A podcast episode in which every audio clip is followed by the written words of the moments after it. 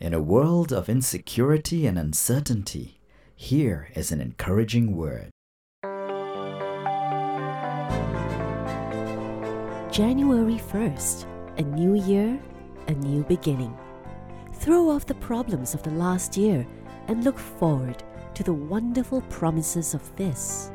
Therefore, if anyone is in Christ, the new creation has come, the old has gone, the new is here.